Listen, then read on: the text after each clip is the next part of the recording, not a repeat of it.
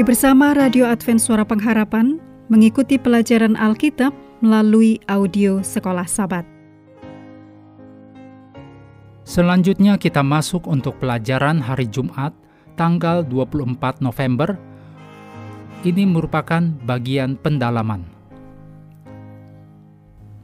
Mari kita mulai dengan doa singkat yang didasarkan dari Efesus 4 ayat 2. Hendaklah kamu selalu rendah hati, lemah lembut dan sabar. Tunjukkanlah kasihmu dalam hal saling membantu. Amin.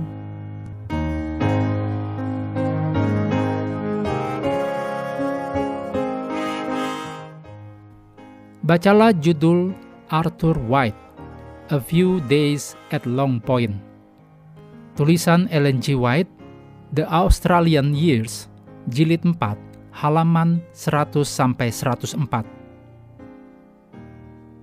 Para penulis kitab Injil mencatat contoh-contoh dari praktik Yesus dalam hal membangun jembatan dengan orang-orang dari kebudayaan yang lain yang bertujuan untuk menyelamatkan mereka, sebagaimana ditulis dalam Matius 8 ayat 28-34, juga Markus 5 ayat 1-20. Sama dengan hal tersebut, kita juga dipanggil untuk membuat persahabatan dan melayani orang-orang yang berasal dari kebudayaan lain.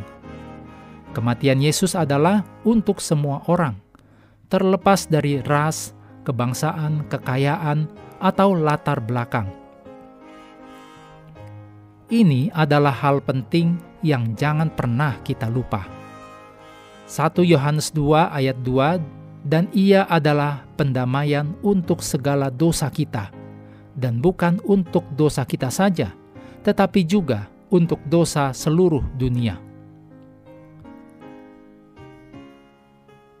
Pria dan wanita tidak memenuhi rancangan Allah ketika mereka hanya mengekspresikan kasih sayang kepada lingkungan keluarga mereka sendiri, sementara mereka mengecualikan dari kasih mereka kepada orang-orang yang dapat mereka hibur dan berkati dengan meringankan beban kebutuhan mereka.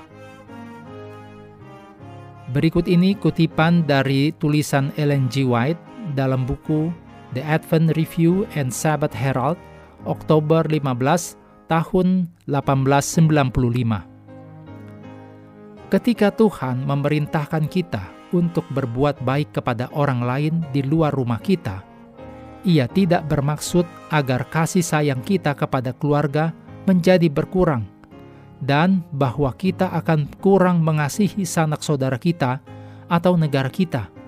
Tetapi karena Tuhan ingin kita memperluas simpati kita. Namun, kita tidak boleh membatasi kasih sayang dan simpati kita hanya di dalam 4 dinding, dan menutup berkat yang telah Allah berikan kepada kita, sehingga orang lain tidak dapat menikmati berkat itu bersama kita. Tanggung jawab yang diberikan kepada kita untuk menjadi berkat bagi mereka yang ada di luar zona nyaman kita, apakah mereka berasal dari kebudayaan lain atau hanya seorang yang tidak berdaya, adalah sebuah mandat dari Yesus Kristus sendiri yang tidak bisa ditawar-tawar. Demikian ditulis dalam Kisah 1 ayat 8 dan Markus 11 ayat 17. Berikut ini hal-hal untuk diskusi. Yang pertama, apakah yang merupakan zona nyaman Anda dan mengapa Anda harus memiliki kemauan untuk melangkah keluar dari zona tersebut bila perlu? Yang kedua, apakah maksud dari peristiwa pada waktu Yesus disebut sebagai ia seorang pelahap dan peminum, sahabat pemungut cukai dan orang berdosa, yang ditulis dalam Matius 11 ayat 19. Diskusikan apa yang Yesus sedang lakukan yang mengakibatkan munculnya tuduhan tersebut, dan apakah yang hal ini ajarkan kepada kita tentang misi.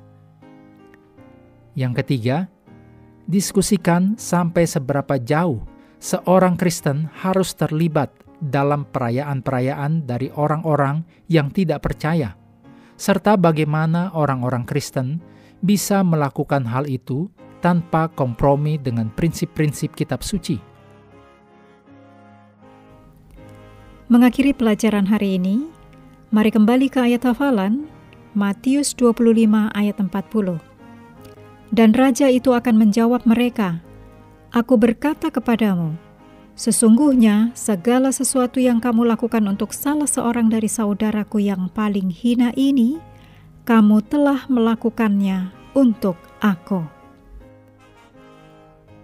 Kami terus mendorong Anda bersekutu dengan Tuhan setiap hari, bersama dengan seluruh anggota keluarga, baik melalui renungan harian, pelajaran sekolah Sabat, dan bacaan Alkitab sedunia.